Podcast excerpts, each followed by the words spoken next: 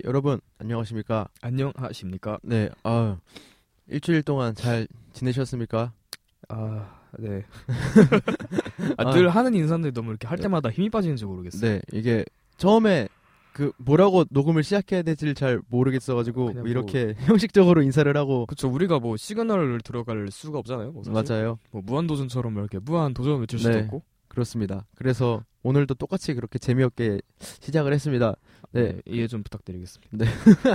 그 그렇습니다. 그 리스너와 덕후 사이에 있는 두 남자가 진행하는 대중음악 팟캐스트 리스너와 덕후 사이 어, 이번 시간이 7 일곱 번째죠? 아 벌써요?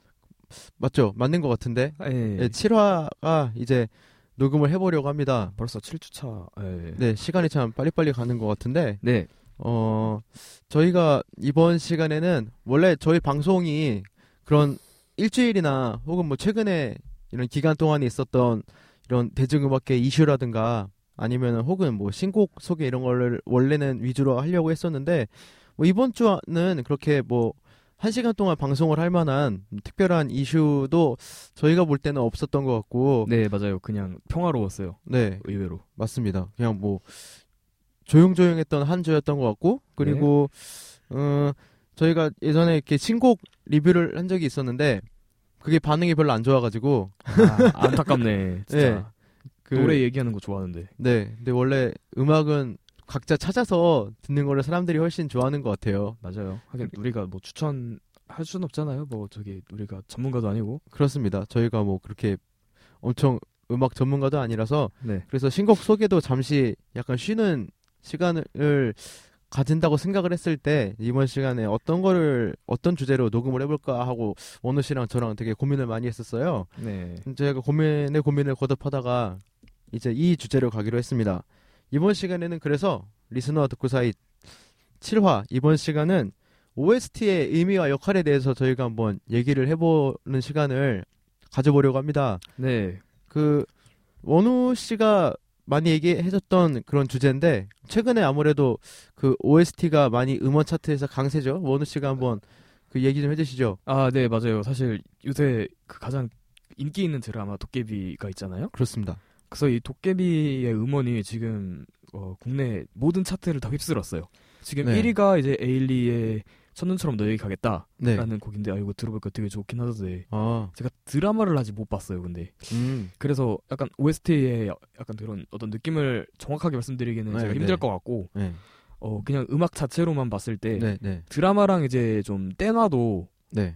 음악적인 어떤 가치 좀 음, 그런 거는 정말 높게 살 수 있는 음원들이 굉장히 많이 나왔다고 생각을 합니다. 네. 원우 씨 말대로 지금 이런 음원 사이트 차트 보면은 거의 차트 1위부터 10위까지 거의 그 중에 절반 이상이 그런 드라마 뭐 도깨비 OST 특히 도깨비 드라마 도깨비 OST가 네. 차지를 하고 있는 걸 확인을 할 수가 있고 그리고 뭐 전반적인 음원 이런 상위권에 순, 분포돼 있는 그런 곡들 중에 OST의 그런 비율이 엄청 높더라고요. 네, 비단 그쵸. 드라마 TVN 드라마 도깨비 그거 말고도 어 뭐 푸른 바다의 전설 SBS에서 하는 뭐 그 드라마 OST도 상위권에 있고 뭐 그렇습니다. 그래서 이렇게 음원 차트에서 OST가 많은 강세를 보여서 저희가 이제 이거에 대해서 이런저런 이제 얘기를 나눠보도록 하겠습니다. 네. 어 일단 먼저 본격적인 얘기를 해보기 전에 그 OST의 뜻이 뭔지 한번 다들 아시겠지만 한번 제가 한번 짚고 넘어가 보도록 하겠습니다. 음, OST는 다들 알잖아요. 네, 그렇죠. 그 주얼리 브랜드. 아, 그, 진짜? 그, 아, 오늘, 아. 오늘 씨 몰라요? 그거? 아, 네, 그건 잘 모르겠어요. 그 OST라고 길거리에 많이 있는 그 주얼리 샵 그 브랜드 있는데 아, 진짜 그 근데 그쪽에 관심이 많이 없어가지고. 이렇게 제가 뭘 하려고 해도 원우 씨가 아. 드립을 스펀지처럼 소화해버리지, 씹- 씹어버리기 때문에 아, 이거 참- 아무튼 제- 그렇습니다. 저희 어떤 의도하고 한 건 아닌데 정말 네. 몰라가지고. 뭐 OST라는 그런 시계 네네네. 시계 유명한 브랜드 있어요. 네. 그 대학생들이 많이 하고 다니는 목걸이나 귀걸이, 뭐 시계 이런 브랜드가 있는데 뭐 그런 OST도 있지만 저희가 아무래도 음악 음악적인 OST의 뜻은 그 오리지널 사운드 트랙 그거의 약자죠. 네, 그렇죠. 그래서 어 OST의 뭐 사전적인 정의라고 하면은 뭐 이렇게 오리지널 사운드 트랙이고 뭐 영화나 드라마에 쓰이는 이런 백그라운드 음악이나 이런 거를 뭐 지칭하는 말이라고 할 수가 있겠지만 음 또 재밌는 게 하나 있더라고요. 그 이런 OST 말고도 네. 스코어라는 용어가 있더라고요. 스코어. 스코어? 네, 스코어라는 용어를 또 많이들 쓰던데 영화나 드라마 쪽에서 음, 그러니까 현장에 있는 사람들이 말 쓰는 아니 아니 건가요? 원래 있는 말인데 네. 그 스코어라는 걸 그래서 뭔지 하고 찾아보니까 OST의 일부라고 생각하면 편할 것 같아요. 아. 예를 들면은 그 영화나 드라마를 위해 만주, 만들어진 그런 분위기나 이런 거를 나타내는 연주곡 음. 한 이 정도로 스코어라는 걸 정의할 수 있겠는데 아, 처음 들어봤어요. 네 그래서 이런 외국에서는 스코어 앨범이 많이 따로 나오더라고요. 음. 최근에 그 좀 이따 얘기하겠지만 그 라라랜드가 개봉을 해서 이게 엄청 인기 많잖아요. 네. 라, 라라랜드도 라라랜드 OST가 발표가 되고 스코어 스코어 트랙이 따로 이렇게 발매가 되는 걸 확인할 수가 있는데 아무튼 뭐 그냥 따로따로 원래 이걸 엄연히 얘기하자면 따로따로 이거를 개념을 구분을 해야 된다는 의견도 있지만 네. 그냥 보편적으로는 스코어도 그냥 OST의 하나로 그냥 대충 편하게 인식을 하는 분위기고 뭐 저희도 그렇게 생각을 하면 될 것 같습니다. 음. 네, 그래서 뭐 OST에 대한 정의는 이 정도로 하면 될 것 같고요. 네. 그렇죠. 뭐 영화나 드라마를 위해 만들어진 곡도 OST 그리고 원래 있는 곡인데 이 OST에 쓰이기 위해서 수록된 곡도 그냥 OST 그리고 이런 연주곡 같은 것도 그냥 OST라고 이렇게 뭐 생각을 하면 될 것 같아요. 네. 저희가 이제 본격적으로 이런 OST에 대한 얘기는 한번 들어가 보도록 하겠습니다. 정의까지 알아봤으니까 네. 음 아무래도 뭐 이런 앞서 말했듯이 이런 드라마 OST OST들도 음원 차트에서 강세를 보이지만 최근에 개봉한 영화 두 편의 OST도 되게 큰 인기를 얻고 있습니다. 네. 사실 맞아요. 저희가 이 주제를 정하게 된 것도 그리고 이 두 영화의 역할이 좀 컸다고 생각하는데 어 뭐 이 아까 제가 스코어와 OST의 차이를 얘기하기 위해서 말씀을 드렸던 그 영화 라라랜드 같은 경우에도 대박이 났고 네. 그리고 그 일본 영화죠 신카이 마코토 감독이 제작한 애니메이션 영화인 그 너의 이름은 너의 이름은 이 키미노 나와 이것도 아 김이도 엄청- 나와. 그렇습니다 아. 키미노 나와라고 하더라고요 일본 말로는 음. 나마에라고 안 하고 나와라고 하던데 네. 뭐 일본어 저도 공부 중이라 잘 모르겠어요 아 그 줄임말인가 보네. 그런 것 같기도 해요 약간 아, 그 네. 친구 사이에 그냥 음. 너 이름 음, 뭐지 이런 식으로 그냥 음. 경어체로 얘기해서 뭐 나마에와를 나와라고 하는지 아시는 분은 알려주세요 댓글로 아무튼 되게 댓글을 이렇게 달라달라고 네 여러분의 댓글로 먹고 반응을- 삽니다. 반응을 기다려 보겠습니다. 그래서 음 이런 라라랜드와 너의 이름은 OST도 큰 사랑을 받고 있는데 그러면 한번 개인적으로 물어봅시다. 그 원우 씨가 네. 되게 좋아하는 그런 OST 앨범이나 혹은 뭐 이런 수록곡이나 그런 거 있었어요? 드라마, 영화 다 포함해서? 어 사실 저는 요번에 나온 그 도깨비를 제외하면은 예. 그 사실 예전에 응팔 OST를 되게 좋아해요. 네, 응답하라 1988 OST. 네, 그 사실 그 원곡 같은 경우에는 제가 잘 모를 수도 있는데 예. 그 오혁이 부른 게 소녀라든지 그 네. 김필이 부른 청춘이라든지 예, 예. 어, 그런 노래를 되게 음. 좋아했어요. 드라마도 큰 인기를 얻었지만 또 네. OST도 엄청 인기를 얻었는데 노래도 좋은 노래 많았죠. 네, 그쵸. 그리고 약 그리고 좀 안 알려진 OST 가수들도 되게 많아요. 네. 사실 뭐 OST만 전문적으로 부르는 가수들도 있는 걸로 알고 있고. 네. 그래서 사실 좀 이름을 많이 알렸으면 좋겠는데 네. OST로 이제 활동하는 가수들은 좀 많이 이름을 많이 못 알리고 있는 사람들이 많아서 네. 좀 그것도 아쉽더라고요, 나름. 어, 저도 그래서 원우 씨가 얘기를 했으니까 그 응답하라 1988 앨범을 이렇게 네. 다 이렇게 compilation이 나왔잖아요. 그래서 네. 그 앨범을 쭉 보니까 어, 생각보다 되게 낯선 그런 이름들이 있더라고요. 음. 노래를 불러주신 가수분들이 네. 어, 그런 유명한 분들도 물론 있지만 아까 원우 씨가 얘기했던 이름이 그렇게 많이 알려지지 않은 아티스트들도 들도 참여를 많이 했더라고요. 네. 그래서 약간 이것도 OST의 매력 중에 하나인 것 같아요. 대중적으로 이름을 아직 알리지 못한 그런 아티스트도 어 이런 역량을 보여줄 수 있다. 뭐 이렇게 잘 어울리는 곡을 부르- 불렀다. 뭐 이렇게 하면서 또 이렇게 대중적인 인기를 얻을 수 있게 되는 또 시발점이나 혹은 이런 도약점, 계단 같은 게 네. 예, 될수 뭐- 있는 의미가 좀 있는 것 같기도 하고 그래요. 네, 사실 뭐 유명한 가수 말 가수가 이제 OST를 부르는 일도 있지만 네.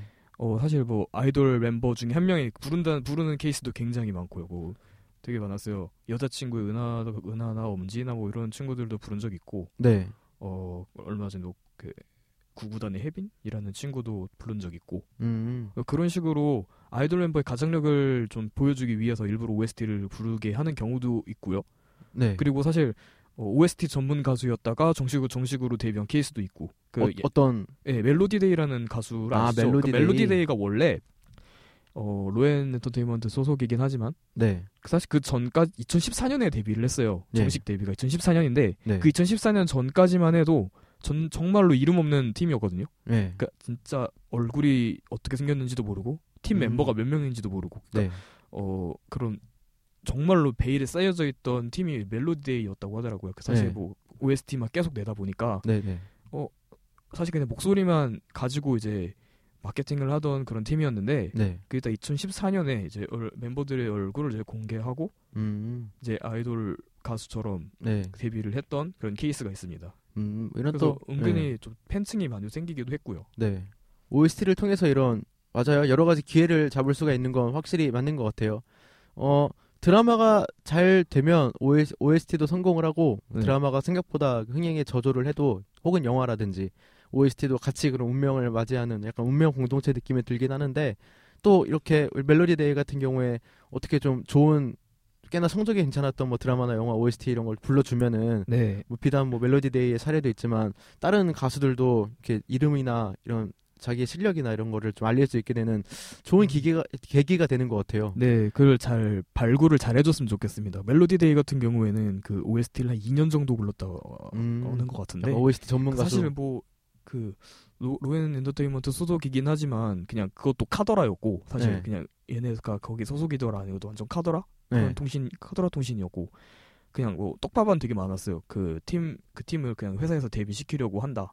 음, 그리고 그냥 그 회사에서 이제 데뷔를 준비 중이다. 네네네. 그래서 있으면서 막 누구 나갔다 뭐 들어왔다 나갔다 들어왔다 뭐 계속 그런 소문도 돌고 그랬던 음, 팀 중에 하나였습니다. 맞아요. 뭐 약간 좀 부침이 많았던 것 같긴 한데 네. 지금은 어느 정도는 자리를 잡은 듯한 느낌이 들어요. 그래도 네. 가창력은 어느 정도 이제 보증을 보증이 된 것 같고 네, 보장을 완전히 받은 것 약간- 같고. 약간 이제 아이돌로 데뷔하면서 그 전에 부르던 느낌이랑 좀 달라진 음. 장르의 곡을 부르기도 해서 좀 아쉽다는 사람들도 있어요. 음. 그래도 뭐 어떻게 보면 좋은 사례라고 할 수 있겠네요. 또 이런 네, OST를 네. 통해서 또 어느 정도 이름을 알린 성공한 이런 최근의 그런 사례 라고도 정리할 수 있겠네요. 멜로디 데이 같은 경우에는 그렇죠. 또 있어요? 원우 씨 뭐 되게 좋아했던 음, OST. 저는 그 저는 그뭐 비긴 어게인 OST도 영화? 되게 좋아했습니다. 네, 네. 네. 비긴 어게인에서 이제 애덤 리바인이 불렀던 노래나 네. 아니면 이제 키라 나이틀리 네. 그러니까 네. 이제 영화 초반에 불렀던 그 술집에서 영화 초반에서 불렀던 노래가 되게 좋았, 좋았어요. 음, 네, 네, 네. 어, 영어로 좀 기억이 안 나는데 제목이. 네. 네, 하여튼 키라 나이틀리가 상당히 네. 노래를 잘 부르더라고. 네, 저도 사실 아직까지 비기더기를 못 봐가지고 네. 뭐 어떻게 영화에 대해서는 얘기를 잘 못하겠는데 그 OST는 저도 되게 많이 들었던 기억이 나요. 예, 되게 좋아했던 기억이 나고 아, 그 당시에 진짜 난리였던 것 같아요. 길거리에 나가면은 다 비기너기엔 OST만 나오고 네, 맞아요. 주위 사람들도 다그 이런 얘기 많이 하고 어, 당시에- 사실, 사실 뭐 마룬 5가 우리나라에서 성공할 수 있게 좀 성공했다고 해야 되나? 마룬 5가 우리나라에서 좀 인기를 많이 끌게 된 이유 중에 하나라고 생각을 합니다. 어떻게 그 보면은 비긴 어게인이. 그것 때문에 더 인기가 생겼죠. 뭐 마- 마룬 파이브 같은 네. 경우에는 뭐 사실 뭐 근데 사실 마룬 5는 그 비긴 어게인 전에는 그냥 좀 음악 좀 듣는다 하는 사람들만 아는 이름? 뭐 그 정도? 저는 그렇게 느꼈거든요.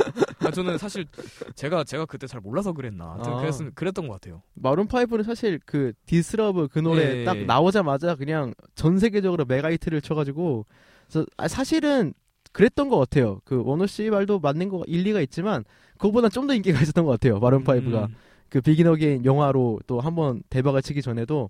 뭐 그 전에도 충분히 인기가 꽤 많았던 밴드이기 때문에 네. 마룬 파이브도 그렇습니다. 비긴 어게인에서 아무래도 애덤 리바인이 연기도 했잖아요. 거기서 예, 노래도 맞아요. 부르고 핵심적인 역할을 했으니까 음반 자체가 되게 좋았던 또 어떻게 보면 영화 그 음악 영화였으니까 그게 뭐 되게 저도 시간 나면 볼 봐야지 봐야지 이러는데 아직도 못 봐 아직도 못 봐가지고 다음 주까지 보고 오기 어때요? 그 왜요? 아니 그냥 뭐 공약이라도 걸어야 되지 아? 왜 나한테 이래라 저래라 해요? 내가 내가 알아서 보겠다는데 아, 되게 되게 엄청 반발하시네. 네, 하여튼 아, 보세요. 재밌습니다. 보려고요. 네. 네. 꼭 보세요. 그럼 이렇게 드라마 얘기도 해봤지만 네. 뭐 아무래도 저도 이렇게 이번 방송 준비하면서 준비를 많이 좀 해봤던 것들이 거의 다 영화 OST에 관련된 이야기를 해보고 싶어서 했었는데 약간 그래서 영화 팟캐스트 같기도 하고 음악 팟캐스트 음악 팟캐스트 같기도 한 약간 하이브리드한 방송이 이번 시간에 조금 그런 느낌이 나지 않을까 하는 생각이 듭니다. 네. 그래서 이번 시간에는 뭐 저희가 맨날 대중음악 얘기하니까 막 아이돌 위주로 아무래도 방송이 많이 되- 됐었고 네. 그렇게 했었는데 이번 시간에는 아마 아이돌 얘기는 거의 안 나오지 않을까. 아, 많이 나왔으면 좋겠는데요. 하지만 페이크지 2D 아이돌이 나올 수도 있죠. 아. 니코 니코니 이렇게 이렇게 할- 할 수도 있으니까 어, 한번 아, 저 살에 돌렸습니다. 네. 저 듣고 지금. 이 얘기도 할 수 있으니까 아, 깜짝 네. 놀라네. 기대해 보시면 기대, 해 보시면 좋을 것 같습니다. 네, 네, 네. 그 사실 제가 제일 좋아했던 OST 같은 경우에는 그 원호 씨도 아- 이름 들어보셨을 거예요. 네. 히사이시조라고. 사이시죠. 네. 네, 그 아, 들어본 것 같아. 미야자키 하야오 감독의 음. 거의 모든 음악을 감독을 한 그 일본의 음악가입니다. 피아니스트이면서 음악인인데 뭐 사실 말하면 입이 아플 정도로 너무 유명한 분이기 때문에 아, 그러면 그 이제 하울의 움직이는 성 말고 그 전에 있었던 것도 다 네, 그분이 뭐 바람 계곡의 나우시카라든가 아, 뭐 아, 이런 진짜 거. 그때부터요. 네. 그런 것도 다 이제 그 천공의 성 라퓨타 이런 것도 음. 그때부터 거의 시작이었던 걸로 알고 있어요. 네네네. 히사이 시조라는 분이 그렇게 유명해지기 전에 미야자키 하야오가 발탁을 했다고 합니다. 이분한테 네. 음악 음악을 맡기자.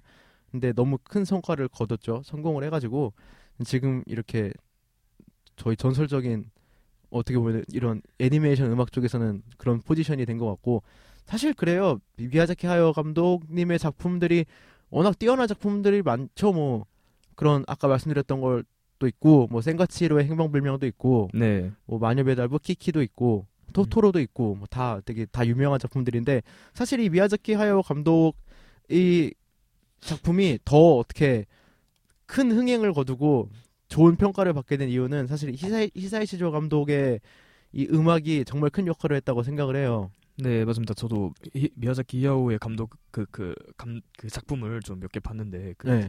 뭐 천공의 성 라퓨타 뭐 네. 바람계곡의 나우시카 네, 네, 이거 진짜 오랜만에 다시 봐도 너무 재밌었던 그런 애니였는데 네. 어 음악을 이렇게 전문으로 하시는 거 이렇게 유명했었던 거는 사실 체감적으로는 잘 몰랐어요. 그렇죠. 사실 근데 아무리 어 생각을 해봐도 약간 좀 음악 감독이 전면으로 나서는 일은 별로 없으니까 네. 어떻게 보면은 OST 의 이런 이분이 만든 OST의 수록곡이 사실 아까 말씀드렸던 스코어에 가깝죠. 이런 데 연주곡이 음. 위주니까 물론 네네. 가창이 들어간 곡도 있지만 그래서 약간 뒤에 이런 백그라운드 뮤직을 담당하는 거기 때문에 좀 이렇게 원우 씨, 원우 씨처럼 딱 느껴지지는 못할 수도 있어요. 근데 이, 이런 영화의 감동을 진짜 배가시키니까 엄청 음. 그래서 어 아까 원우 씨가 말씀하셨던 하울이 움직이는 성 OST를 전 제일 좋아해요. 음. 거기서 그 인생의 회전목마 랑 이제 이어지는 공중정원 그걸로 전 게임이 끝났어요. 그냥 그래서 저는 하울이 움직이는 성이 완전 인생 영화여가지고 제가 가끔 막 좀 우울하거나 힘들거나 이럴 때 있으면은 가끔 집에서 봐요. 음. 그러면은 약간 좀 치유가 되는 느낌이 드는데 네. 아무튼 이런 인생의 회전목마나 뭐 공중 공중 산책 뭐 맞나? 하여튼 이런 거는 뭐 방송을 듣고 계시는 분들도 다 아는 무조건 다 아는 노래라고 생각을 하고 네. 네. 또뭐 센카치로의 행방불명 같은 경우에도 그 어느 여름날이라는 곡이 있습니다. 이 히사이시조 음. 감독님이 만드신 네. 그것도 들으면은 하, 그 장난 아니에요, 진짜. 너무 어렸을 때 봐가지고 기억이 잘 안 나는데. 최근에도 재개봉을 한 적이 있어가지고 아, 생가치로. 네, 뭐 좋은 결과를 얻었고 네. 역대 일본 박스 오피스 1위라고 알고 있어요. 센카치로의 행방불명의 그 관객 수가 네.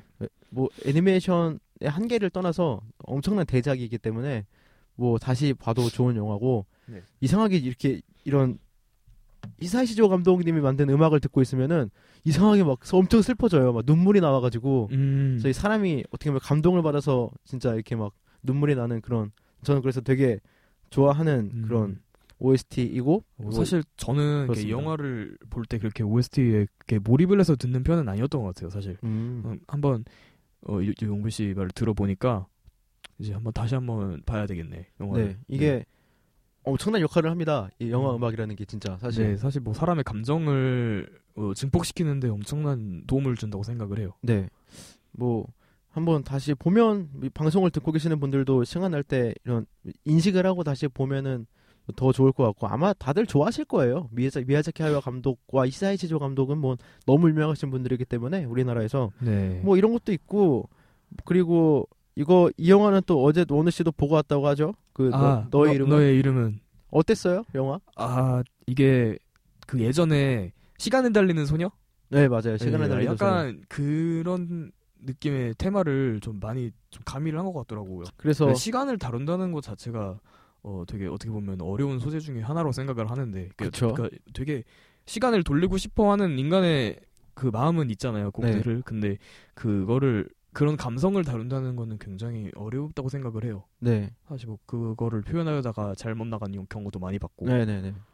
근데 정말 레전드로 남을 것 같습니다. 네, 아무래도 이 신카이 마코토 감독이 그게 네. 좀 있어요. 그 time leap 이런 음. 시간에 대한 내용을 정말 많이 그런 다뤘던 감독님이란 말이에요. 음. 자기가 데뷔작도 그렇고 그 옛날에 나왔던 데뷔작이 하나 있어요. 그것도 약간 그 time time leap 약간 이런 뭐 다른 시공간 이런 걸 잘 살린 그런 거고 네. 뭐 사실 이런 감독님이기도 하고 그리고 별명이 있죠. 빛의 마술사라고. 빛의 마술사. 네, 그 빛 그 영상미가 아. 빛을 빛을 너무 이쁘게 잘 그려가지고 이런 배경이라든가 하늘의 모습 뭐 이런 게 너무 음. 너무 이게 잘 작화가 잘 그리시는 분이어서 그런 아, 사실, 별명이 네. 붙었죠. 저도 사실 그 어제 너의 이름을 보면서 어 진짜 어떻게 저렇게 빛을 표현할 수 있지? 네, 이쁘죠, 아, 되게 되게? 하늘 하늘이 네, 애니인데 네, 진짜 같았어. 네. 그게 네.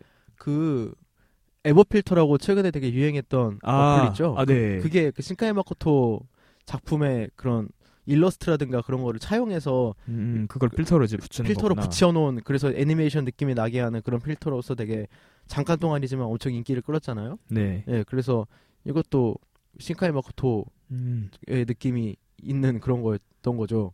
그래서 너의 이름은 같은 경우에는 이 OST도 이 신카이 마코토 감독이랑 이 OST를 거의 담당한 밴드가 하나 있어요. 래드윔프스. 네, 그 레, 래드윔프스인가 래드 윔- 윔프스. 윔프스 로 알고 있습니다. 네, 그 밴드가 이제 이 음악을 맡게 되면서 거의 제작 기간 거의 1년 동안을 계속 그 장고에 장고에 수정에 수정에 그걸 계속 거듭해 가지고 피땀 흘려서 만든 그 작품이 이 너의 이름은 OST가 됐는데 그런 수록곡들이죠 영화에 나오는 네. 확실히 음, 아까 말씀드렸던 것처럼 뭐 영화의 감동을 배가시켜 주는 건 당연한 거고 이 듣고 있으면은 그아 이걸 정말 신경 써서 만든 음악이라는 게 정말 느껴져요. OST를 듣고 있으면 노래의 그런 음 하나 하나나 악기 하나 하나를 얼마나 이거를 그 연구하고 고민을 해서 이거를 담아냈는지가 너무 느껴지고 그래서 하, 이, 아직도 뽕이 안 빠져가지고 너의 이름 같은 경우에는 저도 뽕이 안 빠졌어. 아, 일뽕을 너무 거하게 들이켜가지고 언제 한, 봤는데요?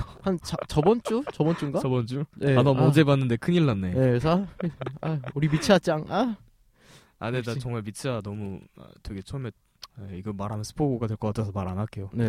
영화 내용은 말하지 않는 걸로 하겠습니다. 아 예. 네, 그래서 네, 정말 미츠야가 예쁘다는 것만. 네. 이렇게 다들 이 덕후가 돼가는 거죠 이제 이렇게 혼모노의 길로 이제 아, 한 발짝 한 발짝 다가가는 2D 거라고. 2D는 제가 이제 안 팠는데. 네, 이 2D 세카이까지 이제 원우 씨가 파면은 넌 끝이라고 봐요. 내가 볼 때는. 아, 어. 너는 넌 약간 넌 약간 혼모노에 되게 어울리거든요. 전반적으로. 아이고 안 그래서- 됩니다. 그래서 그렇게 하, 는 것도 나쁘지 않아요. 사람의 취향과 네. 그런 뭐 사람의 길이라는 게 저는 다 존중을 합니다. 그런 거를. 2D 세카이 안에 빠져 사는 사람들도 그 남한테 피해만 안 주면 돼요. 그래서 세카이라고 부르신다 아까 예, 부르는데. 그게 왜냐면 그 사람들은 진짜로 2D 세카이에 있는 사람들이니까. 아, 나보다 더 잘하는데 당신이 홈모노 아니야? 아, 나는 혼모노는 아니에요. 내가 보기엔 당신이 더 홈모노 같아. 혼모노는 아닙니다. 아직까지 거기까지는 안 갔어요. 제가. 그래서 뭐 원우 씨의 혼모노의 길도 응원하고 아, 안 됩니다. 전안 이거- 갑니다.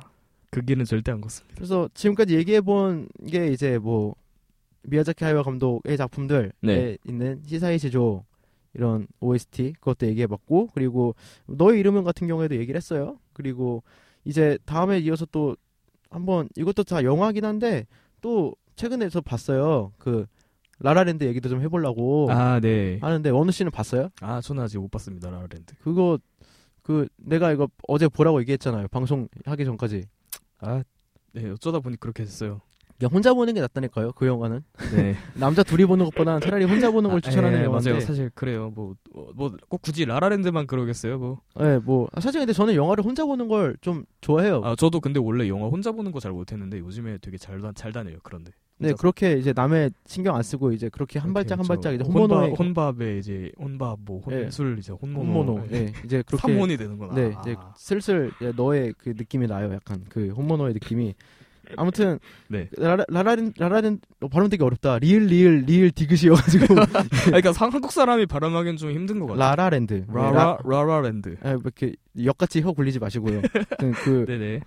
라라랜드 같은 경우에는 다시 얘기로 좀 돌아가 보자면 감독을 찾아봤는데 다미안 차잘레 감독인데 네. 원우 씨 위플래시 봤어요 영화? 아 그것도 못 봤습니다. 아 그래요? 그 위플래시 감독이 이분인데 음, 그러니까 위플래시는 그 드럼 치는 걸로 그쵸. 알고. 네. 네. 어떻게 보면 비슷한 음악을 다룬 영화라고 할 수 있는데 네. 음, 위플래시로도 큰 성과를 거뒀는데 거의 또 한 2년 만에 돌아온 신작이 이거 라라랜드였는데 이걸로도 그 전 세계적으로 꽤나 인기를 얻어가지고 어 되게 주목받는 젊은 감독으로 지금 손꼽을 수 있을 것 같고 최근에 음. 이 영화 라라랜드가 골든글러브에서 7관왕을 달성을 했죠. 네. 뭐 어, 나무? 나무 주연상, 뭐 여우 주연상, 뭐 음악상, 음. 뭐 그래서 뭐 작품 자체로도 큰 성과를 거둔 영화인데 아무래도 이 영화 자체가 그 뮤지컬 영화기 때문에 이 음악 얘기를 빼놓을 수가 없었어요, 사실. 음. 그래서 음악이 되게 좋았죠. 저는 이 영화가 시작하면 그 고속도로에서 네. 이런 어떻게 보면 뮤지컬 앙상블들이 이렇게 군무를 추면서 하는 그런 장면이 영화 시작하자마자 바로 나오는데 저는 그 장면에서 끝났어요, 그냥. 아 그냥 아, 취해버렸다. 개쩐다. 그래서 그게 사실 이 음악 자체도 좋았지만 이 영화적인 기법 자체가 네. 그러니까 되게 영화가 그 약간 옛날 영화의 느낌이 많이 나요. 옛날 영화의 그 정확한 기승전결을 따라가고 있는 느낌이 나는데 음. 사실 평론가들도 이 영화 자체가 그 미국에서 한참 유행했던 그런 고전 고전적인 그런 뮤지컬 영화의 흐름을 따라간다고 해요. 영화 자체도 약간 좀 그래서 복고 느낌이 나는데 이 흐름을 따라가고 또 영상 자체의 기법 또한 되게 롱테이크를 많이 써요. 5분 거의 5분 가량 이어지는 걸 한장 하나라도 끊기지 않고 쭉 이어간단 말이에요. 컷을. 네. 이 맛을 정말 잘 살린 영화 같아 가지고 영화 자체도 되게 좋았지만 OST도 지금 큰 사랑을 받으면서 네. 음원 차트에서도 얼굴 이름이 볼 수 있죠. 네, 저는 City of Stars라든가 그런 거 다 차트 위에 올라가 있죠 지금. 네, 사실 저는 그게 라라랜드 건지 모르고 그냥 어 그냥 음, 무슨 외국 노래가 음. 이렇게 잘 나가지? 해서 생각했었는데 잘, 알- 잘 살펴보니까 라라랜드 거였더라고. 네, 네. 영화도 너무 좋았고 영화랑 어울리는 음악이 너무 좋았고. 네. 그 되게 이, 이모저모 따져봤을 때 되게 좋은 되게 사람 따뜻해지게 하는 영화여가지고 그래서 원우 씨도 한번 게다가 음악 영화니까 이거 영화관에서 보는 걸 추천해가지고 한번 보고 와요. 그냥. 아, 네. 내려오기 전에 빨리 봐야 되겠네. 네, 네가 이걸 보고 왔으면 더 많은 얘기를 했을 거 아니에요 지금. 당신도 당신도 비긴 어게인 보고 오시라고. 그거는 간판 내린 지 오래됐잖아요. 아, 따 저기 뭐야? 저기 다운 받아서 보세요. 그 불법 다운로드 중에 아니, 저 합법 다운로드. 저는 구글 플레이에서 저기 음악 저기 음악이란다. 영화를 돈 주고 다운받습니다. good, down, good download네요. good 그러니까 downloader. 구매까지는 아니고 대여 정도 해서 올. 봅니다. 예. 아무튼 대여는 싸니까요. 원호 씨도 이거 라라랜드 보시고 네. 저도 비긴 어게인을 보겠습니다. 네. 어, 또 이제 얘기를 이어가 보자면 한 영화 쪽은 이거 말고도 뭐 잠깐 잠깐 얘기해 볼 만한 영화들이 좀 있었죠. 최근에 보면은 그 건축학 개론 아 최근은 아니지만 건축학 개론 같은 경우에도 네. 그 OST라고 할 수 있죠. 그 수록곡인 그 전람회의 기억의 습작 그 음. 노래가 너무 핵심적인 역할을 하는 그렇죠. 곡이죠, 그거는 영화에서. 사실 되게 옛날 옛날부터 되게 유명했던 곡이잖아요. 그 전람회 기억 그쵸. 습작 같은 경 근데 그 노래를 그 한 시대의 어떤 상징처럼 만든 게 되게 좋았어요. 예. 그리고 가사 자체가 네. 그냥 그 영화랑 내용이 거의 비슷해가지고 네. 더 되게 이 감수성을 충만하게 하는 그런 영화였는데 그건 네. 봤어요? 건축학개론은 보셨어요? 예, 그건 봤습니다. 어, 그건 봤구나. 당연하죠. 수지가 나오는데. 그러니까 이런 그 불순한 의도를 가지고 영화를 보면 안 돼요. 아, 왜 그런 불순한 이라고 생각하십니까? 그걸 당신도 봤잖아. 아름다운 내용을 이렇게 이런 얼굴로만 그렇게 막 판단하지 말라고. 아, 당신도 수지 나오니까 좋아했잖아요. 아 이쁘긴 이쁘더라고요, 확실히. 네, 거, 그쵸. 기서 사실 국민 척사랑의 타이틀을 땄죠. 아, 네, 맞아요. 그니까 네. 저는 뭐 그런 의도를 가지고 보진 않았지만. 네. 그래서 건축학개론 영화 건축학개론의 네. 그 OST라고 할 수 있는 이것도 사실 빼놓기 힘든 영화였고 또 이렇게 허심탄회하게 쭉쭉 얘기를 이어가 보자면은 어 개인적으로 OST가 기억에 남는 우리나라 국내 영화가 하나가 있는데 그 시라노 연애조작단이라고 아, 네. 그 영화 아시죠? 예, 알, 압니다. 예, 그거 엄태웅 씨랑 이민정 거, 기서 씨랑 무슨 OST가 나왔었죠? 예, 그 OST가 사실 뭐 어느 이런 전람회 기억의 습작 그런 것처럼 원래 있는 곡이 쓰였다기보다는 네. 그 당신이었군요라는 곡이 있어요. 그게 음. 그 노래는 그 영화에 출연하는 여배우 둘이 직접 부른 노래란 말이에요. 그 아 이민정 씨랑 박신혜 씨가 나오는데 둘이 네. 직접 부른 곡인데 제가 이거를 왜 언급을 했냐면 그러니까 이 영화는 저한테 뭔가 색다른 의미가 있는 영화였단 말이에요.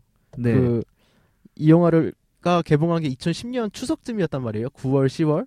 네. 그래서 근데 그때 당시에 제가 한참 인생을 막살 시절이었는데 그래서 음. 그 여 여성분을 하나 소개를 받아서 네. 그 소개받은 첫 자리에서 같이 본 영화가 그거였단 말이에요. 아 시라는 은혜 주셨단? 네. 네. 근데 일단 그 여성분이랑 잘 안 됐으니까 이런 얘기를 하는 걸 거고 그분이 듣고 있으면 어떡해. 안 들을 걸요? 아, 그러겠지. 들을 리가 없어요. 저 네. 같은 혼모노는 만나지 않을 테니까. 씨. 아무튼 그런 네네. 그런 일이 있었는데, 그러니까 이 당신이었군요라는 곡 자체가 영화 끝나고 크레딧 올라갈 때 나오는 음악입니다. 음. 근데 뭐 이 당시에 제가 진짜 완전 진짜 시라노 연애주작단 내용처럼 네. 다그 남이 하라는 대로 했거든요. 완전 그때 아무 연애 이응자도 모르는 상태였는데 어떻게든 막 잘해보고 싶고 그러니까 막 친구들 조언을 다 듣고 그 조언대로 따라가고 막 그랬는데 음. 근데 결국에는 그 조언을 안 듣고 저 마음대로 하다가 다 이렇게 망쳤단 말이에요. 그래서 되게 그런 슬픈 안타까운 기억이 있어가지고 아, 그쵸. 그, 저도 용배 씨 얘기하니까 저도 그 비슷한 경험이 있는데, 네. 저는 수상한 그녀를 봤었어요. 그 그, 신문 예, 심은경 나오는 네. 그거, 그거를 이제 그 되게 좋아하던 여자한테 이제 가- 보러 가자고 어떻게 용기 내가지고 네. 해가지고 가- 보러 갔었는데 네. 그때 봤던 영화가 수상한 그녀예요. 수상한 그녀에서도 이제 되게 유명했던 장면이 나오죠. 왜냐면은 그, 그 수상한 그녀도 보, 보신 분은 알겠지만 네. 요것도 이제 슈퍼스타 K 같은 오디션 프로그램에 나가고 막 그러면서 네. 저 그런 스토리가 진행이 되는 걸로 알고 있- 그 네, 기억을 네, 하는데 네, 네. 거기서 이제 심은경이 불렀던 노래가 나성의 가면이라는 노래가 있어요. 아, 그 노래 엄청 유명해졌잖아요. 네, 맞아요. 그래서. 심은경 씨가 이제 나성의 가면이라는 노래를 불러가지고 거기서 이제 그 네네. 어떤 그 나성의 가면이라는 노래 자체가 어떤 이 영화의 테마가 됐었는데 아 그때 그 영화를 보고 네. 노래 그 영화를 되게 좋아했지만 저도 끝은 좋지 못했던 너 어떻게 영화는 같이 봤네요? 아, 네 당연하죠. 저 한다면 하는 사람입니다. 네. 당연히 못할 줄 알았는데 아닙니다. 아, 아무튼 그 얘기를 또 이어가 보겠습니다. 네, 야, 뭐 이런 영화 OST, OST들도 있었는데 네, 어저 같은 경우에는 좀 찾아보면서 우리나라 국내 드라마 OST들도 되게 좋았던 OST가 있어가지고 네. 그것도 한번 저는 얘기를 해보도록 하겠습니다. 그 좀 다들 좀 옛날에 나온 옛날까지는 아니고 한 아 옛날이구나 거의 한 10년 가까이 됐으니까 이런 OST들이 제가 좋아했던 OST들이 나왔을 때가 네. 어 처음으로 제가 말씀드리고 싶은 OST는 그 MBC 드라마였던 것 같아요. 케세라세라라고 아, 이게 에릭 씨가 나오고 아 저 누가 나왔었지? 아 그- 같은 배우들은 지금 생각이 잘 안 나는데 그 제가 이 OST를 왜 한번 언급을 해보고 싶었냐면 드라마 자체는 그렇게 큰 흥행을 했던 드라마는 아니에요 그 당시에. 근데 이 OST에 참여했던 그런 가수 아티스트들이 되게 쟁쟁 같은 분들이 참여해서 훌륭한 OST를 만들어서 OST가 대박이라는 그런 너무 좋은 OST를 가지고 있는 드라마라는 또 수식어가 언제나 따라붙는 그런 또 작품이고 앨범인데 네.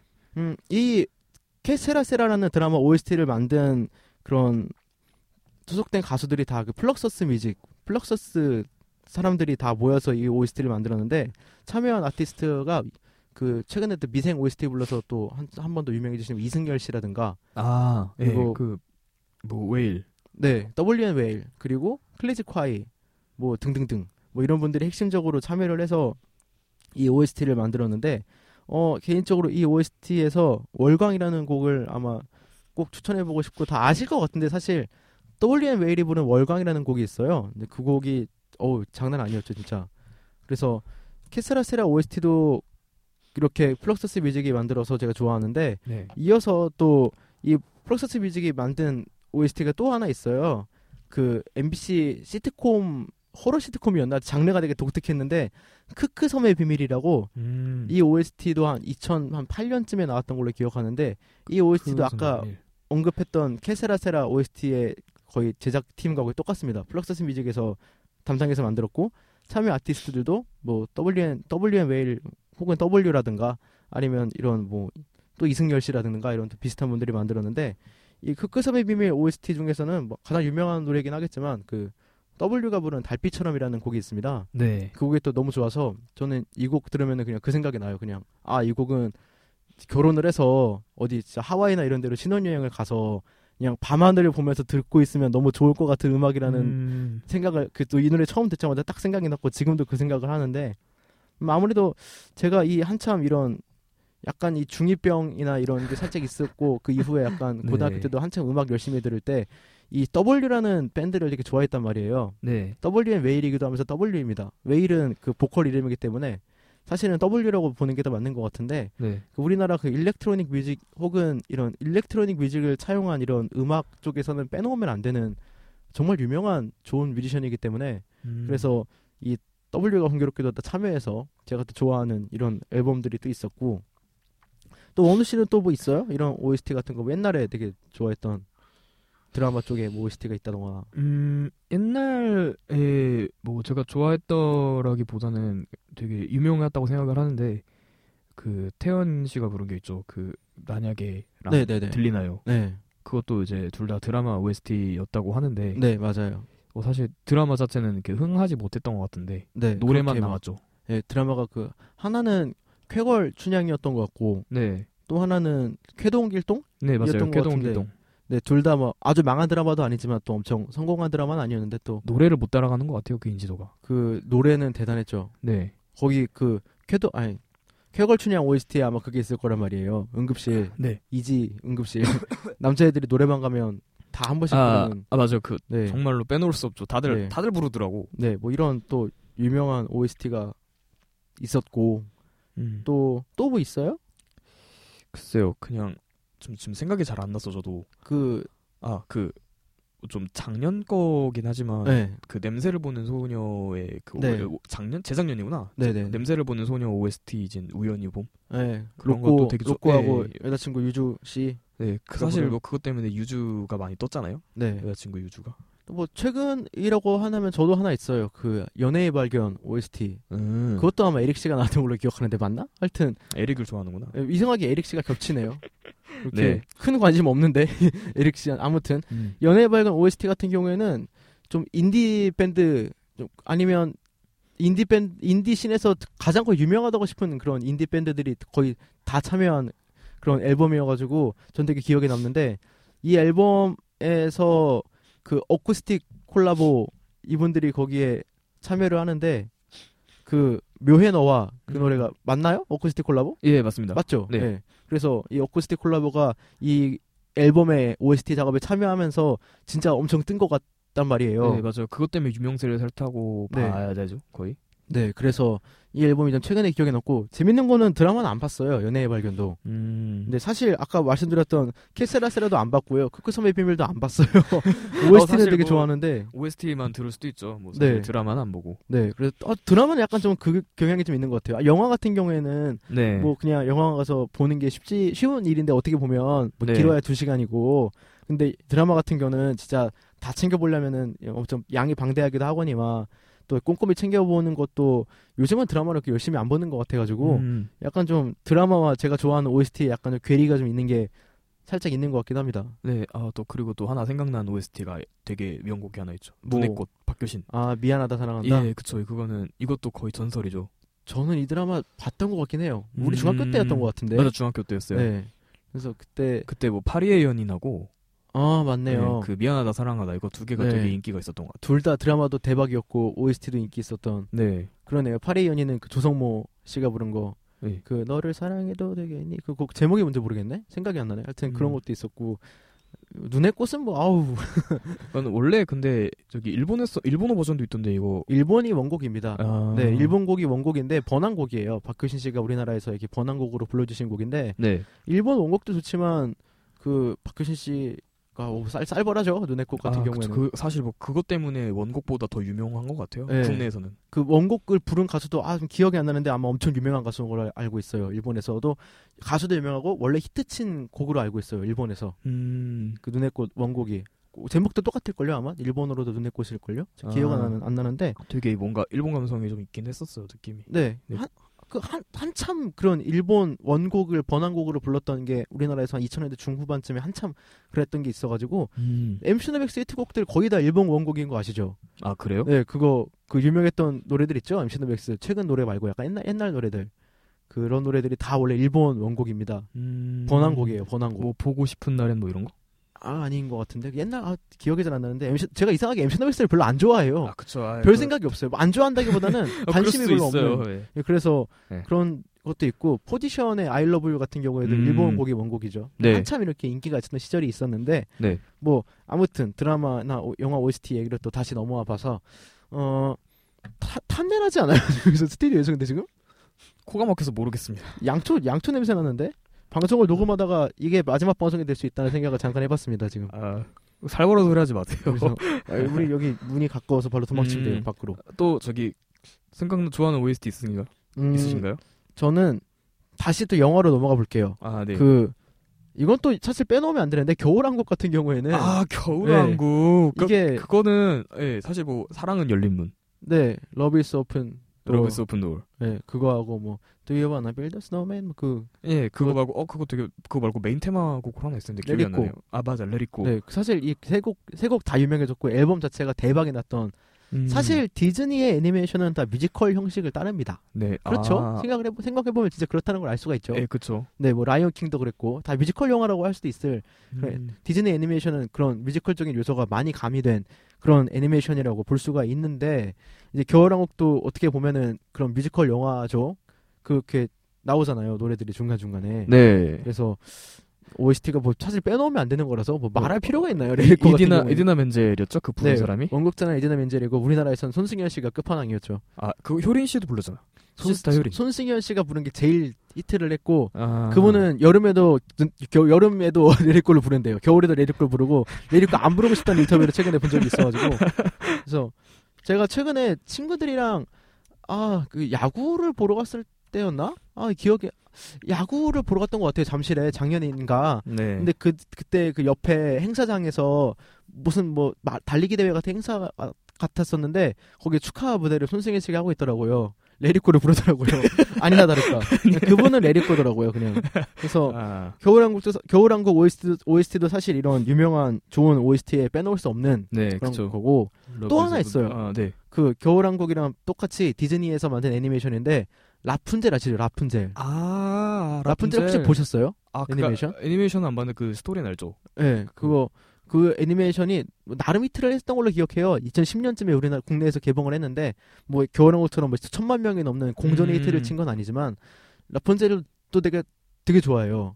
그 그런 수록곡들이 엄청 좋은 곡들이 많았는데 사실 개인적으로 저는 그래서 겨울왕국보다 라푼젤을 더 좋아합니다. 작품성으로도 음. 보나 음악으로 보나. 그 제가 지금 잠깐 찾아볼게요. 이 라푼젤 OST가 제가 좋아하는 두 곡이 있는데 제가 아무래도 영어를 네. 잘 못하다 보니까 기억을 잘 못해요. 저도 한번 찾아보겠습니다. 그 라푼젤이면 그거잖아요. 그 탑 위에 올라가는 건가? 네 맞아요. 그그탑 위에서 그 머리 머리 카락을 네. 길러가지고 그쵸. 그 되게 명작 영화인 걸로 알고 있는데. 네 내용은 똑같습니다. 음. 음 맞아요. 이 제가 제일 좋아하는 곡은 이 두 곡인데 When Will My Life Begin 이 곡이랑 그리고 I See the Light 이곡 이 두 곡은 제가 되게 좋아하는 곡인데 네. 라푼젤도 어느 시 시간 나면 보세요. 이것도 되게 재밌어요. 디즈니 애니메이션 성공한 애니메이션답게 되게 재밌게 잘 만들어졌고 아까도 말씀드렸듯이 저는 겨울왕국보다 더 짜임새가 있는 음. 영화라고 생각을 해요. 라푼젤 같은 경우에는 그래서 음 한번 여러분들도 막 바- 방송 들으시는 분들도 좋아하는 분들 되게 많을 거예요. 라푼젤 애니메이션 그거 되게 은근히 좋아하는 사람 많더라고요. 음. 기회 되면은 한번 라푼젤도 보시는 거를 추, 추천을 드려보고 음 또 뭐가 있을까 이런 OST 같은 걸 또 보면은 그냥 생각나는 대로 말해 보면은 뭐 네. 뭐 태양의 후예도 있었고 뭐 예, 뭐 태양의 후예 같은 경우에는 다비치의 이사랑이라는 노래가 굉장히 떴었죠. 네 그리고 매드 클라운과 김나영이었나? 네, 뭐- 그 노래도 있었고요. 태양의 후예를 또 OST가 대박이 났는데 사실 태양의 후예와 구르미 그린 달빛 이 두 가지로 작년 드라마는 그냥 끝났다고 얘기할 수 있는데 물론 이 두 곡 두 곡 네 두 이런 작품 다 OST OST 수록곡들도 다 히트를 했고 네. 저는 태양의 후예는 잘 안 봤는데 구르미 그린 달빛은 다 챙겨봤어요. 음, 원우 씨는 둘 다 봤어요? 아니면은 둘 다 못 봤습니다. 둘 다 안 본 거예요? 못 본 거예요? 안 본 거죠. 아 이거 사실 야, 사실 제가 네. 그냥 드라마가 드라마를 잘 안 봐요. 그러다 보니까 영화는 좋아해요? 네 영화는 좋아하는데 보면은 제가 알기로는 원우 씨는 그런 이런 큰 대작 같은 거 네. 그런 거 좋아하는 걸로 알고 있는데 그런- 대작을 좋아하는데 이상하게 드라마는 잘 안 보게 되더라고. 네. 어, 맞아요 드라마 안 좋아하는 사람 예, 많아요 사실 뭐 대작 대작은 대작인데 진짜로 막 정말 god god 스토리. 네, 진짜 스토리가 보면 아 진짜 이건 god 드라마다. 네. 그 정도의 입소문이 나면은 네. 볼 의향이 있습니다. 도깨비도 그래서 볼 거고요. 음, 도깨비도 재밌긴 하더라고요. 음, 네. 공유하고 이동국 씨 진짜 멋있 멋있고, 예. 사실 이런 태양의 후예나 구름이 그리는 달빛이나 도깨비 같은 경우에는 다 그 어떻게 보면은 여성 시청자들을 위한 드라마라고도 할 수 있는데 그래서 네. 좀 약간 꺼려지는 게 있을 수도 있어요. 약간 너무 오그라, 오그라드는 게 많아가지고 음, 심지어 태양의 후예랑 네, 그 도깨비는 작가가 같죠. 김은숙 작가님이 다 쓰신 작품이니까 네. 좀 비슷하게 오그라드는 게 있습니다. 근데 구름이 그린 달빛 같은 경우에는 진짜 뭐 거기 남 남주인공이 박보검 씨고 여주인공이 김유정 씨였잖아요. 음, 근데 뭐 네. 김유정 씨도 이쁘지만 박보검 씨가 이제 미쳐가지고 진짜 이거는 잘생겼잖아. 남자가 봐도 이거는 아니 심지어 성격으로 보나 뭘로 보나 단점이라고 할 수 있는 게 없다니까요. 이- 이분은 지금 어우 대단한 것 같아요. 보검 씨는 종교만 어떻게 해결이 됐어요? 네 살짝 그 종교가 조금 걸리는 게 있는데 네. 뭐 우리나라는 뭐 종교의 자유가 허용되는 국가니까. 네, 근데 뭐- 약간 좀 종교. 아니 박보검 씨 정도면 그래도 돼요. 아 하긴 그래요. 하긴 저기 그 누구야 헐리우드에도 있잖아요. 그 아, 톰톰 크루즈. 톰 크루즈. 아, 톰 크루즈도 톰 크루즈. 사이, 그- 사이언톨로지 있잖아. 사이언톨로지. 아, 그거만 그거만 봐도 네, 그래서 뭐 이제 종교가 약간 걸리긴 하지만 그런 것도 문제가 없을 정도로. 그래서 이렇게 또 유명한 OST들도 있었죠. 구름이 그린 달빛에서는 어떤 노래가 제일 인기가 있었던 거미가 건가요? 거미 씨가 부른 게 있어요. 그 거미 씨가 부른 구름이 다- 그린 달빛이라는 동명의 아, 그 맞아, 제목이 맞아, 맞아. 있는데 예, 그 그게- 곡이 있는데 그게 되게 인기가 많죠. 네, 뭐 그랬던 것 같네요. 그래서 이렇게 또 히트를 했던 것도 또 있었고, 음, 또 뭐가 있을까요? 또 OST 어, 같은 경우에는 아이리스 OST도 굉장히 대박이 나지 않았나요? 어, 옛날에 그 아이리스 드라마 네, 첩보 드라마. OST도 아 그 뭐였지? 기억이 좀 저는 기억나는 건 이제 빅뱅이 부른 할렐루야. 아 맞다. 보- 심지어 본인이 나오지 않았어요? 아이리스 2였나 그거는? 탑 씨가 배우로 나왔던 걸로 알고 있는데. 음. 근데 뭐, 그거는 아마 아, 그 할렐루야는 이제 아이리스 one편 그 one 첫편 네. 거기서 이제 빅뱅이 할렐루야라는 노래를 불렀죠. 그 중에 그 그 전 멤버가 다 부르진 않았나 아, 네, 뭐 기억하는데 특정 누구만 불렀던 걸로 기억이 나긴. 태양이랑 예, 네. 아무튼 또아 지금 또 생각난 OST가 또 있어요. 그거 추노 드라마 추노 KBS 임재범? 드라마. 네. 낙인 네 낙인 아. 그거는 뭐 그 드라마에 너무 잘 어울리는 곡이에요. 그 약간 그 장혁 씨의 그 드라마에 나오는 그 장혁 씨의 대기리의 약간 테마 테마곡이라고 할 수 있는데 그냥 근데 전반적으로 그 드라마에서 계속 나오죠 낙인이. 음. 그래서 드라마를 너무 재밌게 봐가지고 추노를 어느 씨도 봤을 것 같은데 추노는? 추노는 근데 그 저도 그냥 장면 장면만 봐가지고 오, 전 다 챙겨봤는데 추노 너무 좋아해요 지금도. 음. 사실 그것 때문에 장혁 씨가 지금 원래 연기력이 그렇게 뛰어난 배우가 아니라고도 할 수가 있었다고도 볼 수가 있는 것 같아요 일각에서는. 네. 근데 저는 뭐 연기력을 떠나서 그 추노에서의 그 대길이 그 역할이 너무 커가지고 그게 이미지가 너무 강렬하게 남아 있으니까 그거를 깨- 그 캐릭터를 깨려고 장혁 씨도 여러 가지 시도를 많이 하는데 네. 그냥 자꾸 대길이가 겹쳐 보여요.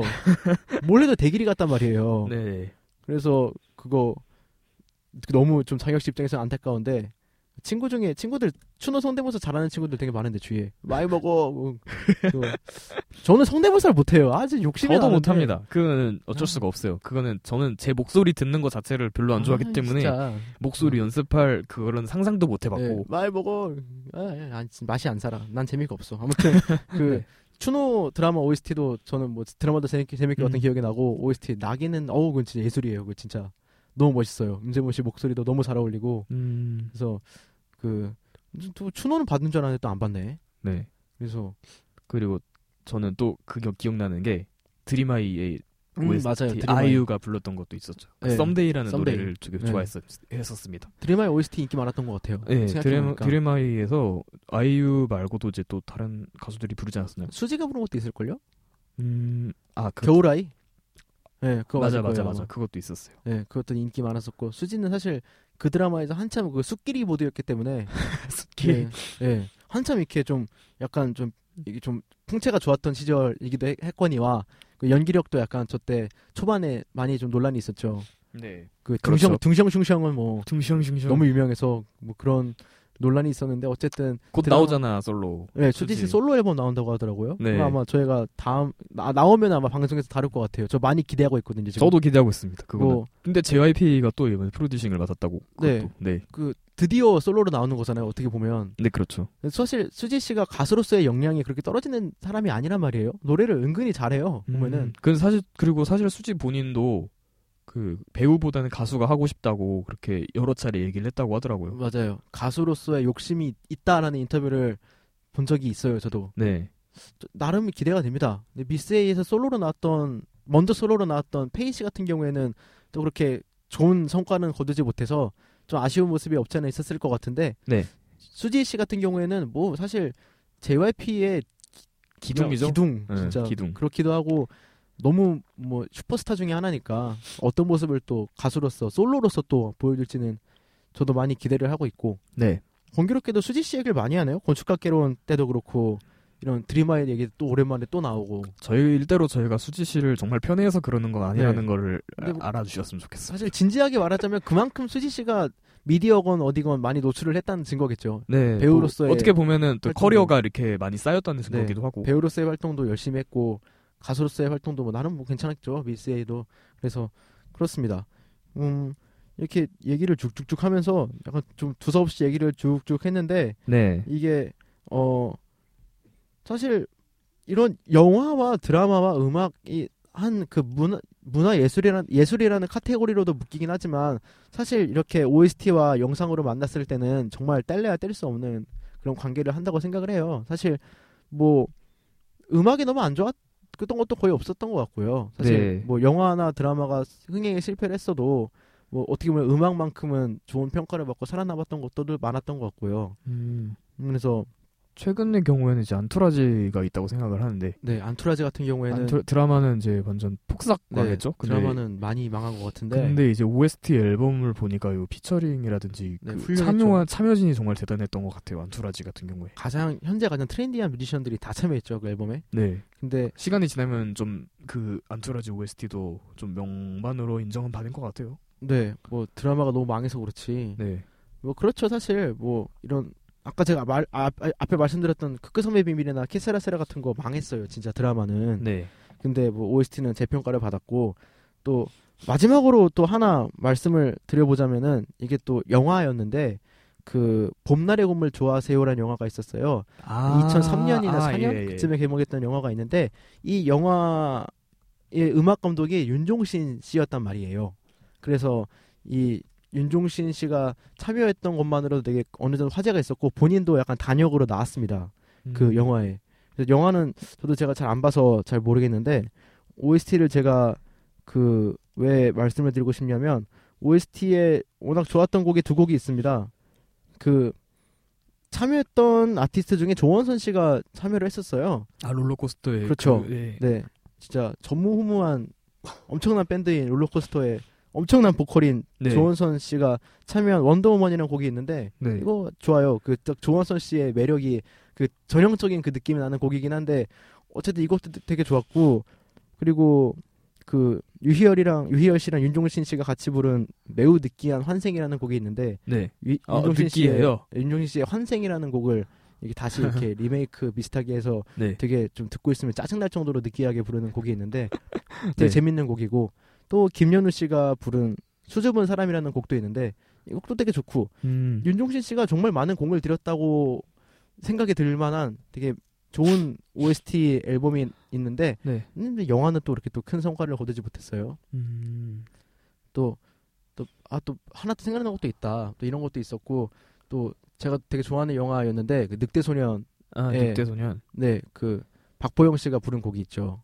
아 이게- 복- 박보영 본인이 부른 게 있어요? 네, 그게 제목이 늑 여기 있다 나의 왕자님 맞아. 음, 이곡 제가 이거를 휴가를 나와서 친구들이랑 셋이 봤단 말이에요. 동네 네. 영화관에서. 네. 그래서 그 영화 보면서 뭐 사실 송중기 씨는 잘 기억이 나지 않고 남자 주인공인 네. 이 여주인공의 박보영 씨가 너무 그 나의 왕자님을 기타 치면서 부른단 말이에요 영화에서 네. 영화 내용 나에 있는 노래예요 영화에 자기가 부르는데 어 휴가 복귀에서 하루 종일 들었던 것 같아요 한 3일 일주일 동안 나의 왕자님만 들었던 것 같은데 네. 또 뭐 되게 좋았고 좋았다 어, 그냥 좋았다. 박보영 씨 좋았다 음, 노래도 좋았지만 박보영 좋았다 약간 이런 게 있었고 그래서 뭐 이렇게 네. 되게 두서없이 이렇게 줄줄줄 얘기해봤는데 뭐 이쯤 얘기하면 될 것 같아요 네, 뭐 사실 우리가 이제 OST 하나하나 이제 명곡을 다 다루기에는 시간이 너무 부족한 것 같기도 하고. 네.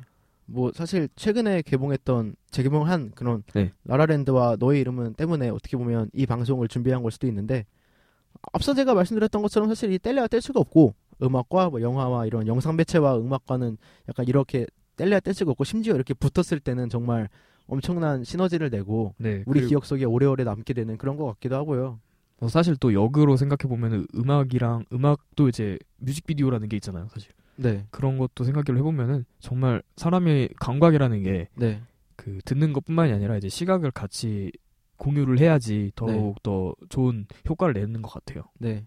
음악도 더 좋게 들리고 영상도 영화도 더 드라마도 더 가슴에 남고 깊이 그런 그렇죠. 좋은 효과를 가지고 있는 것 같고 앞으로 이런 사실 뭐 저희가 이런 음악을 다루는 방송이니까 이런 진짜 뗄래야 뗄 수가 없고 너무 좋은 음악들도 많고 그래서 뭐 다 예술로서의 카테고리로 묶이는 거니까 네. 뭐 저희도 앞으로도 영화도 열심히 보고 드라마도 뭐 좋은 거 보고 음악도 열심히 듣고 할 거고 네, 좀 이렇게- 봐야겠네, 이제. 개인적으로. 뮤, 지컬 영화는 좋아하는데 네. 뮤지컬을 보는 거는 별로 그렇게 관심이 없어요 또 아, 그래서 그게 사실 뮤지컬 표가 비싸서 그래. 비싼 것도 있고 네. 그리고 이상하게 뮤지컬은 비싸다고 생각을 하면 안 되는데 그거를 원래 예, 근데 그게 어쩔 수 없이 그 소비를 하기 전에 좀 망설여지게 되더라고요, 사실. 많이 비싸죠 사실 뭐 고급 뮤지컬, 취미긴 해요 뮤지컬 연극 뭐 이런 거 좀 있잖아요. 연극은 그나마 연극은- 저렴한 편인데 예. 콘서트도 사실 솔직히 그냥 우리 학생들이 좀 지출하기엔 좀 많이 큰 면 큰 좀 금액적으로 큰 그쵸. 그게죠 리스크가.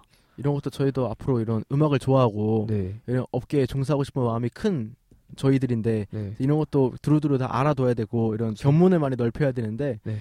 뮤지컬도 그래서 기회가 나면은 기회가 날 때가 되면 뮤지컬도 한두 편씩은 보고 있긴 한데 그래서 앞으로도 좀 관심을 좀 가져보려고요. 어쨌든 저도 그래야겠습니다. 네 이런 네. 게좀 음악적인 스펙트럼 자체를 네. 넓히는 거고 사실 이런 문화와 예술을 사실 이 삶의 되게 중요한 가치잖아요. 삶을 네. 윤택하게 해주는. 그렇죠. 그래서 이런 것도 앞으로 뭐 꾸준히 관심을 가지고 되게 삶을 살아감에 있어서 결국에는 되게 삶을 윤택하게 해주는 그런 것들인 것 같기 때문에 영화, 드라마, 음악 뭐 이런 거 다 그래서 앞으로 이런 걸 예, 모든 것을 다 섭렵하는 네. 그런 사람이 돼야 되겠어요. 어, 섭렵도 하고 이런 걸 좀 즐길 수 있는 사람이 됐으면 좋겠어요. 즐기고 또 저는 사실 또 그런 사람을 별로 안 좋아해요. 어떤 사람? 예를 들어서 네.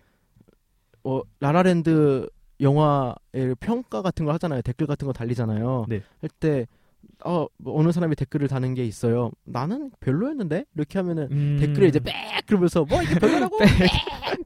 아, 너는 뭐 이게 아, 뭐, 그쵸, 뭐, 뭐 영화 보는 눈이 있는 거니 없는 거니 똑같은 놈아 빽 이러는데 어, 사실 뭐, 같은 작품을 두더라도 다른 사람 그 사람마다 이게 다를 수 있잖아요. 평가가 네. 뭐 별점을 5점을 주는 사람도 있을 거고 뭐 1점을 주는 사람도 있을 거고 뭐 네.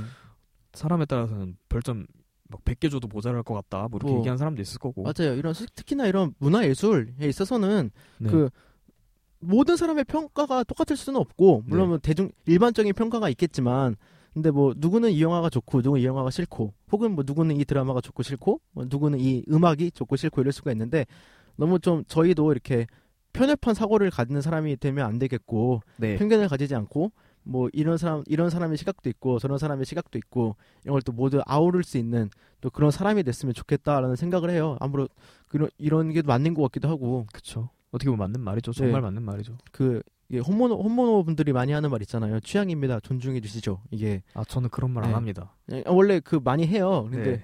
뭐 그런 거를 다 존중하는 게 맞는 것 같아요. 그래서 네. 이런 삶을 즐겨는 데 있어서 이렇게 다 편견 없이 모든 사람의 생각을 다 이해하고 존중해 주면서 이렇게 삶을 행복하게 더 살 수 있는 수단이니까 이런 거는 네. 매, 매체 같은 거니까 매개체 같은 거니까 그래서 그렇게 사는 게 맞는 것 같고 저도 그렇게 앞으로 살려고 노력을 많이 하고 있습니다. 그렇게 그래서- 삽시다. 네, 그래서 뭐 너의 이름을 좋아하는 그런 뭐 홈모노라고 많이 하는데 뭐 홈모노들도 뭐 다 존중해 남한테 피해만 안 주면 존중해 줄 만하고 뭐 그렇습니다. 뭐 이런 거 다 뭐 좋은 거잖아요. 애니메이션들도 어떻게 보면 네. 러브라이브도 좋아요. 아이돌 마스 아이, 아이 돌 마스터도 괜찮습니다. 네. 생각보다. 이해해 드리겠습니다. 네, 그래서 저는 모든 걸 섭렵하기 위해서 네, 다 이제 예? 네. 봤단 말이에요. 니코니코니. 예, 진정한 아이돌 마스터가 되기 위해서. 네. 그래서 이 알겠습니다. 애니메이션도 보고 있기 때문에. 네. 그래서 니코 짱, 다이스키 뭐 이런 아니 하여튼 뭐 노조 노조미 짱 이런 거 괜찮습니다. 저는 다 이해할 수 있고 아, 왜 이렇게 웃기지? 쓰레기 같네 마지막에. 되게. 그래서 네. 아무튼 이번 7화는 여기서 마무리하면 될 것 같습니다. 되게. 두서없이 한번 되게 좀 진짜 그냥 막 얘기해 봤는데 네. 뭐 그렇습니다. 뭐 여러분들 걸러서 잘 들으시면 좋을 것 같고 그래서 어 라라랜드 뭐 너의 이름은 혹은 뭐 저희가 언급한 여러 가지 작품들 같이 좀 뭐 좋아하는 청취자분들이 좋아하는 작품들도 이 중에 많이 껴있을 거고 뭐 기회가 된다면 뭐 많이 이런 것도 좀 보, 보면 좋으실 것 같아요. 추천하는 거일 수도 있으니까 저희가 얘기하는 것 자체가 네. 그래서 그런 시간이 됐으면 좋겠습니다. 네. 그래서 다음 시간에는 아 맞다 이 얘기를 하고 끝내야 되는데 그그 저희 댓글 남겨주신 분 있잖아요. 예. 그 R&B 한국 그, R&B 아. 역사에 대해서 다뤄줘 다뤄 달라고 하시는 분들. 계셨고 네, 작곡돌에 대해서 알려, 알려- 알려달라고 하시던 분. 뭐 이런 것들도 네. 마- 많은 또 댓글이 있었는데 네. 저희가 이걸 다 또다 이걸 한한 귀로 흘리지 않고 다 이걸 정리하고 있어요. 그래서 이런 특집도 조만간 아, 빠른 시간 아, 이번 달 아닐 거예요. 네. 아마 찾아뵐. 수, 네, 찾아뵐 수 있을 것 같아서 이거 마저 말씀드리고 방송 끝내려고 했어요. 그래서 다음 시간도 이렇게 많이 기대해 주시면 좋을 것 같고 이렇게 네. 의견 남겨주시는 거 되게 감사하고 네, 겸허한 마음으로 방송 열심히 만들어 가도록 노력하겠습니다. 감사합니다. 그래서 네 정말 마무리 이번 시간에 여기까지 녹음해 보도록 하겠습니다. 네 저는 이 리스너와 덕후 사이의 진행자 이용배였고요. 네, 저는 윤원우였습니다. 감사합니다. 네 들어주셔서 감사합니다.